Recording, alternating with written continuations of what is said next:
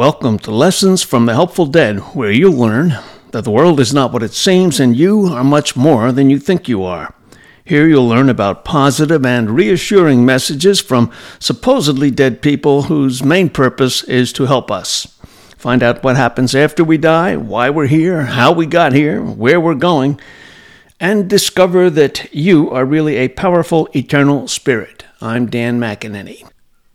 Today, we'll discuss how the big picture perspective can bring peace of mind to some people who are facing particular challenges in life today. First, it's important for me to point out that the big picture perspective does not give you the answers to everything. That's because it's a perspective for our human intellects, um, and which by their very nature are very limited and focused narrowly. It's not designed to have all the answers about all the other worlds in which we exist.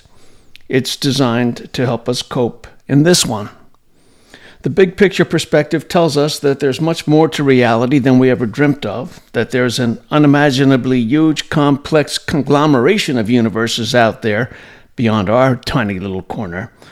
And what we've got is a very general map of a few of the main roads leading to some of the nearest universes.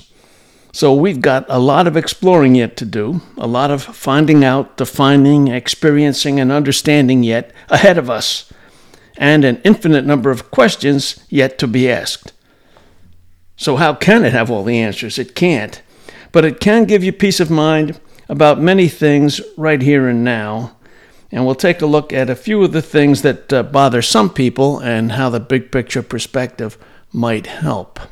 First, for those of you who've adopted a child, you know, few things are as positive as adoption. Isn't it wonderful that so many humans know they were truly wanted? So much so that other humans went to great expense and effort to get the right to raise them? But there's a lingering doubt on the part of some about the relationship between adoptive parents and their children. Is it really, quote, as good as the relationship between uh, so called physical body parents and their children? Wasn't the child meant to be with its so called natural mother? And some adopted children may wonder throughout their life why they were given up for adoption, perhaps devoting a lot of emotion to thinking about what life might have been like had they been kept by their birth parents. Well, the big picture perspective provides a lot of reassurance for any adopted child or adoptive parent. It tells us that the entity coming into a body can see the general lines of probability ahead for that body before it decides to take up permanent residence. This means that the entity could certainly see the strong probability that it would be adopted by a particular set of parents. Here's how it works the entity wishes to have a relationship in that lifetime with those adoptive parents. It understands that the available physical vehicle is the birth mother, so it chooses to be born to her, knowing it would very quickly be transferred to the adoptive parents. So the intent was to have a lifetime relationship with the adoptive parents, not with the birth mother. And the intent is realized with adoption. Now, this is not to deny the consciousness of the body itself. With so many heart transplants, we have ample evidence that personality traits can be transferred through just a body part, let alone an entire body. A conservative, conservative older woman, for example, she developed the beer drinking and gambling traits that were part of the personality of the young man whose heart she received. Certainly, many physical and some emotional and intellectual traits are handed down via cell consciousness and the physical body's DNA. In terms of the eternal spirit, however, and the choices it makes as to who it will share a particular lifetime with, be assured the spirit of the adopted child has wound up precisely where it intended to. All right, the next subject uh, I'll address is uh, for anyone whose uh, child is born with a birth defect. A woman I knew uh, many years ago was a thalidomide baby, born without legs. She was pretty and highly successful in business. But why, you may ask, if we know ahead of time before we enter the physical body around the time of birth, would any spirit choose such a body as its vehicle for expression? From the big picture perspective, the answer is because it suited that particular spirit's purpose for incarnating into this probability at this time. At a meeting of medical and educational professionals, which I, I was uh, privileged to observe many years ago, a woman who works with brain damaged children described the case of a boy, then in his teens, with whom she'd been working for a number of years. Not quite autistic, he was by any standard measure almost completely cut off communicatively from the rest of the world.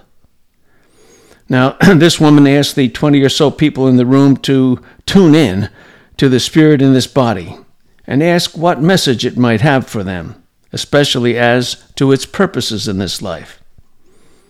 It was interesting to listen as each person told what they had picked up.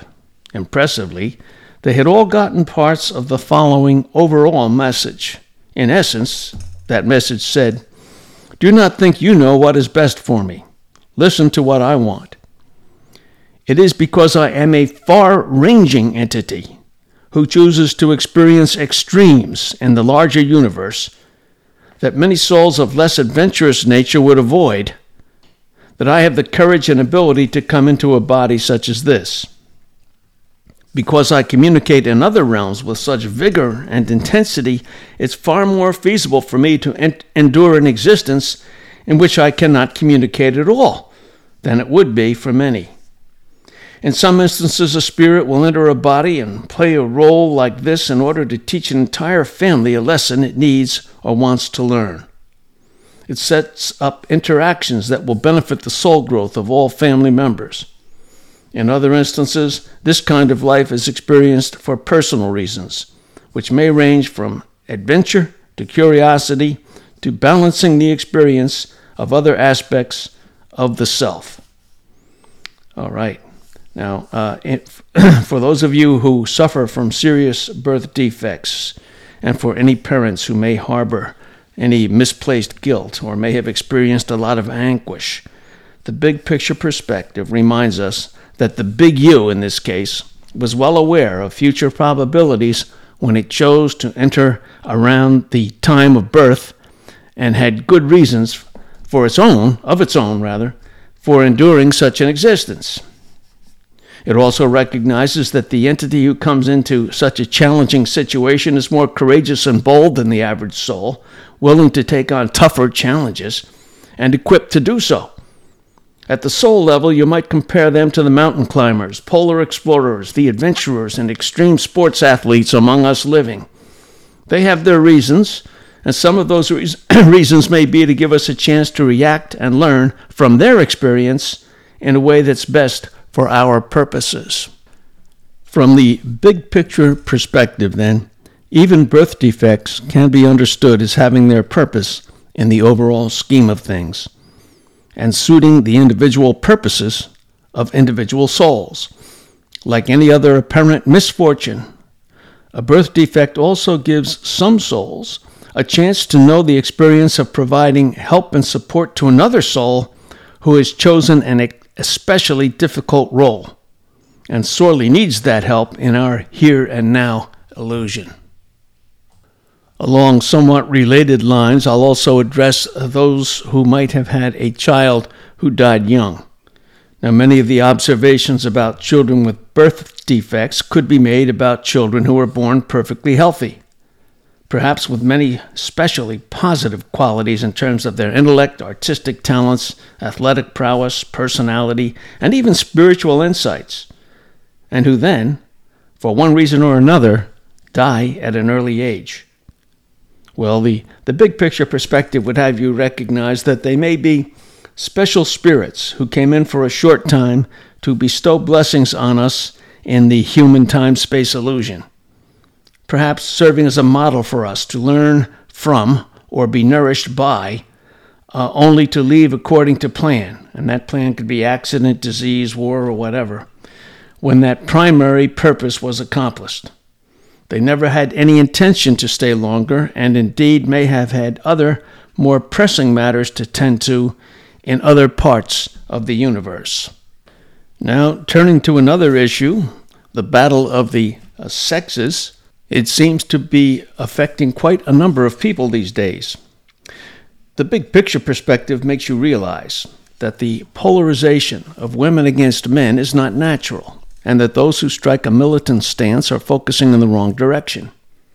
Since all of us have both male and female qualities, it makes sense instead to, try, to strive for balance, for harmony between the sexes, and for acting in a manner that reinforces for the opposite sex all of the beautiful things about their femininity or masculinity. It's understandable that women needed to bring things into better balance in the United States in the past century, and it's obvious that the imbalance is much greater in many other parts of the world. However, when fighting a battle, it's too easy to become attached to an extreme emotional position, which tends to see the other sex as an enemy. Now, that type of mindset tends to make people react to other people as a member of a group rather than as individuals. It diminishes their ability to encounter any other human being with a loving acceptance and a sincere desire to touch their life in a positive way. That's not good for growth. It's not good for enrichment of their eternal spirit. So if you or someone you know is caught up in the battle of the sexes, withdraw gently by starting to focus on the similarities, not the differences, and on the goodness of the qualities of the other sex, not on what, in your opinion, needs changing. You'll get the changes you want, probably a lot more quickly, with a lot less of the soul stunting stress that always occurs when a person puts intense energies into being against something. Remember, with the understanding of the big picture, we know there are not opposites, but rather merging tendencies.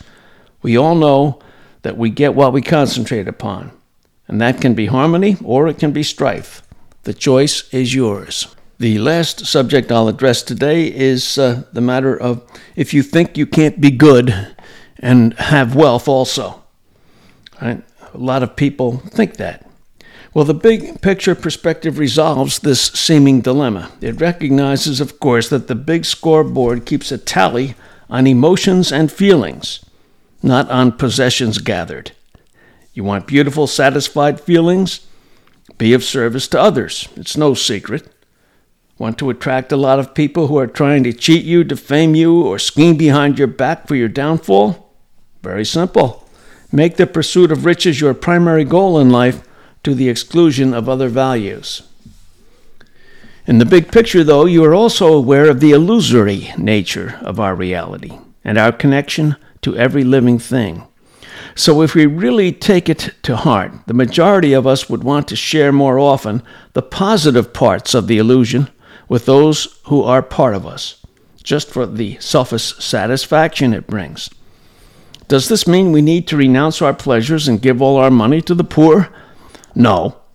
As we're set up right now, we need money to survive.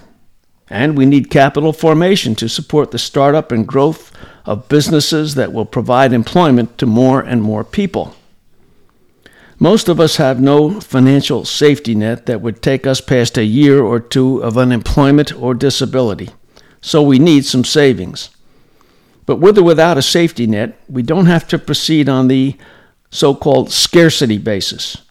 We can recognize the truth that we can continually create more abundance so that there will be more and more to share. It doesn't have to be being of service to others versus the good life. It can be being of service to others and the good life. We can have it both ways. There's nothing wrong with abundance. It's a positive and to be welcomed. The danger in terms of making soul progress is that it's easy to become addicted to that particular illusion to the point where we disregard other basic values.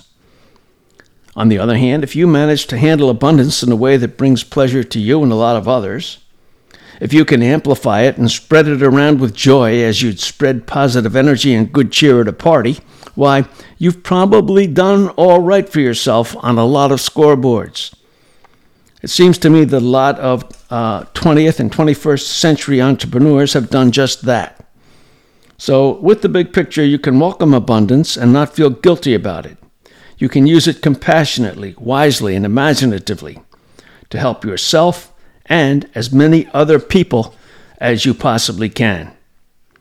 Giving it away directly is uh, only one of the compassionate ways to use your abundance. You can decide for yourself when and if your ratio of, quote, stored up treasures to, quote, charitable giving gets out of balance. It's easy to restore the balance by giving more or doing more. Well, that uh, concludes today's session, and in the next session, we'll address uh, some other issues that concern uh, quite a few people and how the big picture perspective can help bring peace of mind there. Again, I'm Dan McEnany bringing you lessons from the Helpful Dead.